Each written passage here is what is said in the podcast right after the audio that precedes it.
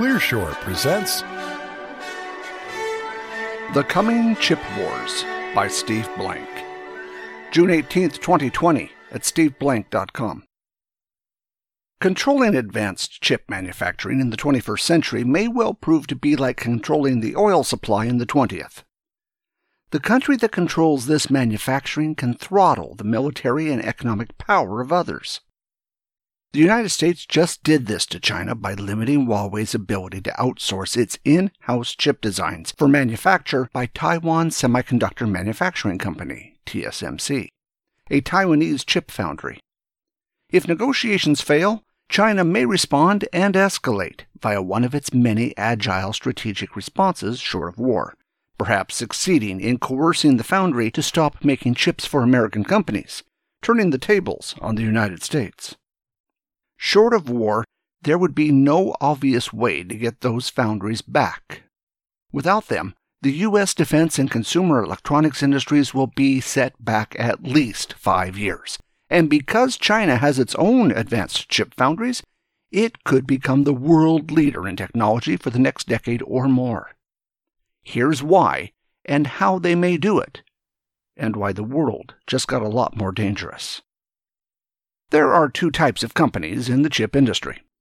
Companies like Intel, Samsung, SK Hynix, and Micron design and make their own products, microprocessors and memory chips, in factories that they own. There are also foundries, which fabricate chips designed by consumer and military customers. TSMC in Taiwan is the largest of these in the world. The chips that TSMC makes are found in almost everything: smartphones such as Apple iPhones, high-performance computing platforms, PCs, tablets, servers, base stations, and game consoles, internet-connected devices like smart wearables, digital consumer electronics, cars, and almost every weapons system built in the 21st century. Around 60% of the chips TSMC makes are for American companies. In 2012, a bipartisan committee of the U.S. House of Representatives investigated whether the Chinese company Huawei had put back doors into its equipment that enabled it to spy on data therein. The committee found that Huawei could not or would not explain its relationship with the Chinese government and did not comply with U.S. laws. The report recommended that no government or contractor systems include Huawei systems. In 2019, the U.S. Department of Commerce's Bureau of Industry and Security added Huawei to its entity list, effectively limiting the sale or transfer of American technology to the company, though a series of licenses have been granted to waive the restrictions in some cases. This month, the Commerce Department required overseas semiconductor firms that use American technology and equipment to apply for a license before selling to Huawei.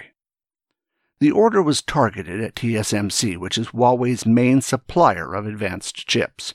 Without these, Huawei will be at a competitive disadvantage against Apple or Samsung in the smartphone industry, and against Cisco and others in the market for network equipment. Some analysts have pointed out the order has potential loopholes. Next up, it's likely Washington will prohibit sale to China of the equipment used to make chips, which comes from companies like Applied Materials, KLA, and LAM.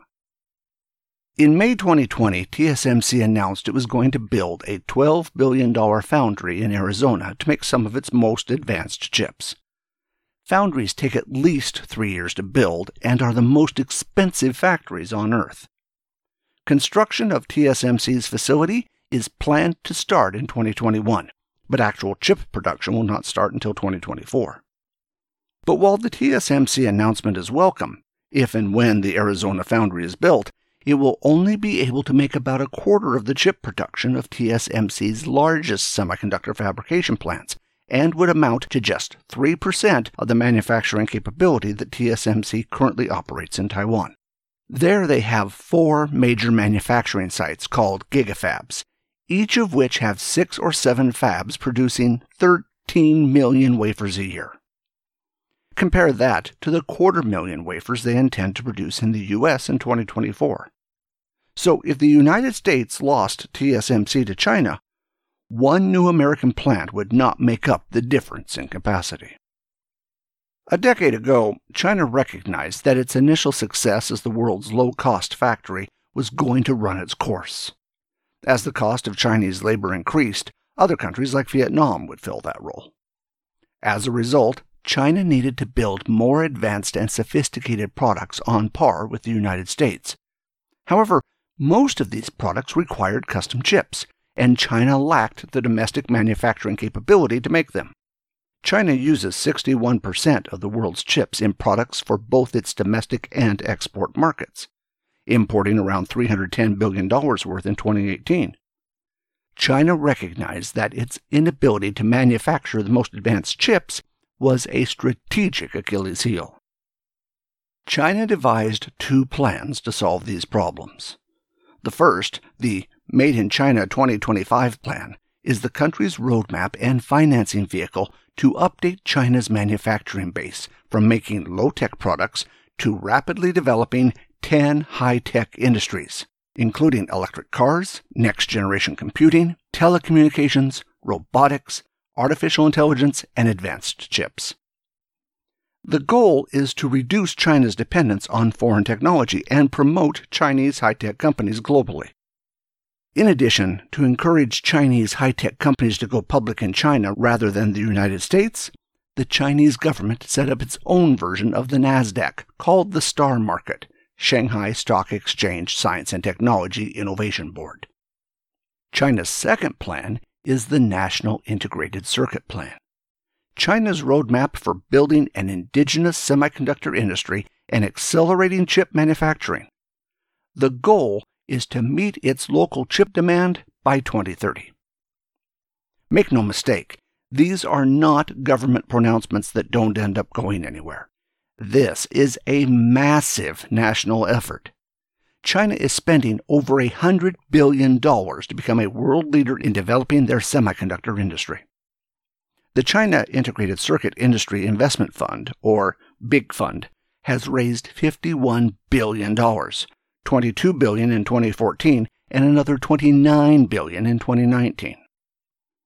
China has used the capital to start 70-plus projects in the semiconductor industry, such as building fabs and foundries, acquiring foreign companies, and starting joint ventures, and have gone from zero to making 16% of the world's chips, though today their quality is low. Going forward, China plans to start investing in chip design software, advanced materials, and semiconductor manufacturing equipment.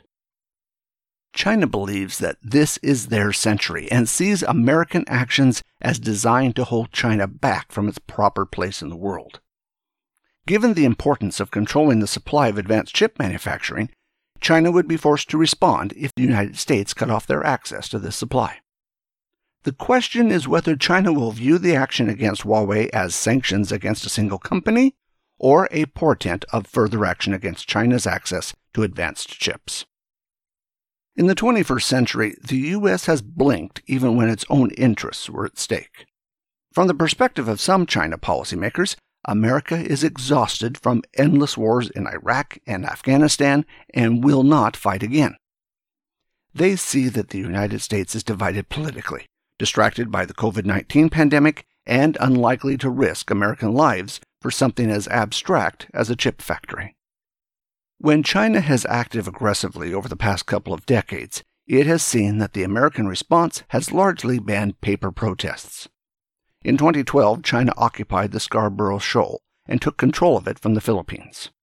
As China was not ready to militarily confront the U.S. at the time, in hindsight, the U.S. could have parked a carrier strike group over those shoals and likely prevented their plans for military construction. Instead, Washington blinked and did nothing but send a nasty note. Today, the Spratly Islands have new Chinese bases bristling with surface-to-air missiles, cruise missiles, and fighter jets, which has changed the calculus for a war in the Western Pacific. Any attempt by the United States to control the airspace in the area will face serious opposition and heavy losses. What was previously an uncontested American lake is now contested by China. Up until this week, Hong Kong, while part of China, was a democracy with guarantees of freedom of speech, assembly, and the press. China recently tore up that agreement and is prepping to impose the same draconian limits on speech, assembly, and press that muzzle the rest of China. There's not much the U.S. can do other than express concerns and perhaps remove Hong Kong's special trade status. But China doesn't care. They've already factored the American response into their move and decided it was worth it, with the cynical calculation that any U.S. response will make Hong Kong poorer and that any business Hong Kong loses will likely end up in other parts of China. And a poorer Hong Kong will be punishment to its citizens for standing up for the rights they had been promised. The day after China's move on Hong Kong, Chinese Premier Li Keqiang left out the word peaceful in referring to Beijing's desire to reunify with Chinese-claimed Taiwan, an apparent policy change. The lack of an effective American response to these events has shown Chinese leadership the unwillingness of America to forcefully engage in Asian affairs. This will embolden China's next move. To respond to the United States cutting off Huawei's access to Taiwan's most advanced chip foundries, the Chinese government is likely thinking through their next moves. Their planning starts with what they want to accomplish. It may look something like this, in the preferred order. 1. Return to the status quo. Restore Huawei's access to TSMC fabs to secure a steady supply of chips. 2. Don't let the restrictions escalate. 3. Turn the tables. Convince TSMC and Taiwan to allow China to have sole access to TSMC. 4. Kick over the table. Ensure that the TSMC fabs can't be used by anyone. So how would China achieve these goals? China may wish to avoid any escalation, perhaps by accepting the American restrictions as they currently are, with a promise that they will go no further. This return to the status quo with a restoration of Huawei's access to TSMC's foundry may simply require negotiating some form of trade deal or agreeing to restrictions on the sale of Huawei networking gear, which is 34% of their revenue. This kind of deal would let the Huawei consumer and enterprise businesses, 66% of their revenue, survive and thrive. However, it requires the Chinese to back down, and they may have decided that the Rubicon has been crossed. If China doesn't negotiate but retaliates, the danger is that the United States ups the ante further by prohibiting TSMC from working with more Chinese firms, and or bans the sale of the equipment used to build chips to any company in China. Such escalation may lead China to perceive that the U.S. actions are not a dispute about Huawei, but a salvo to a wider economic war. If it gets to that point, China's plans no longer are how to negotiate with the U.S., but how to force TSMC to do its bidding. And as TSMC is in Taiwan, in what China claims is a province of China, things can get interesting.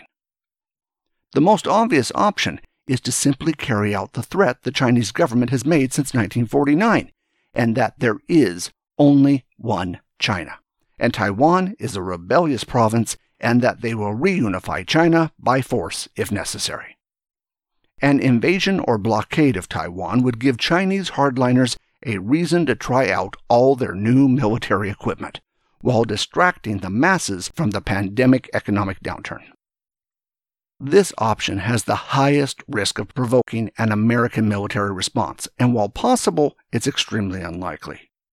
While these more aggressive scenarios might seem implausible, Chinese behavior has become more aggressive and more risk-tolerant as the COVID-19 pandemic, which began in Wuhan, roils the world. China can achieve their immediate goals of 3 and 4 above and weaken Taiwan without an outright invasion. One option is a major disinformation campaign against TSMC and the United States that would make current influence campaigns emanating from China pale in comparison. This would emphasize that the U.S. is the aggressor, illegally waging economic war against China. It would announce that since Taiwan is a province of China, China has the right to restrict TSMC sales to the U.S., and that China will enforce an embargo of any TSMC sales to American-affiliated companies.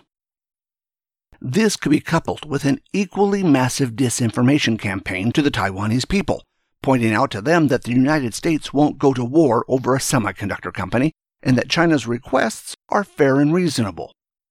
How effective a disinformation campaign would be is up for debate, given that Chinese campaigns in Taiwan's January elections did not result in the election of China's preferred candidate. China could offer a no-invasion pledge in exchange, while reminding the Taiwanese government what they already know. Regardless of promises, the United States can't defend them. Even if the United States attempted to intervene, there is a serious debate unfolding about how useful legacy American platforms, especially carriers, would be in a shooting war with China. There's a high probability Taiwan will still refuse despite all of this. So China would then ratchet up the pressure.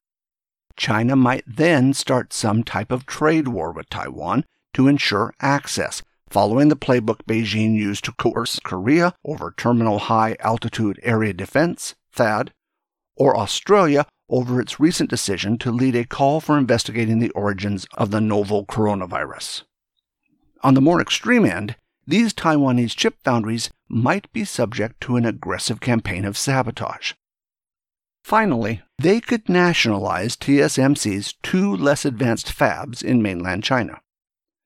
Next, if there's no agreement, China could launch a precision-guided missile strike against one of the older, less advanced TSMC fabs in Taiwan to send a message they're serious. They could announce they'll destroy one foundry each week until TSMC agrees to sell only to China. Even if they destroy all the TSMC foundries in Taiwan, it will still be a net win for China. It is highly unlikely Taiwan will go to war with China over this. The end result would be that U.S. military and consumer technology would have no advanced foundries. But China would. Would the United States go to war with China over chips? The loss of TSMC would mean we'd be rapidly scrambling to find alternate sources. We could turn to Intel to restart their foundry business, or turn to Samsung or even global foundries. But the transition and recovery would take at least 3 to 5 years, if not more, and tens of billions of dollars. In the meantime, we'd have second-tier status in technology. The outcome would depend on the timing of Chinese actions. When might China take action? An October surprise, before the 2020 election. The current U.S. administration may not want to start a war over a chip factory before the 2020 presidential election, but it is unpredictable enough that a campaign season focused on China policy would change the calculus.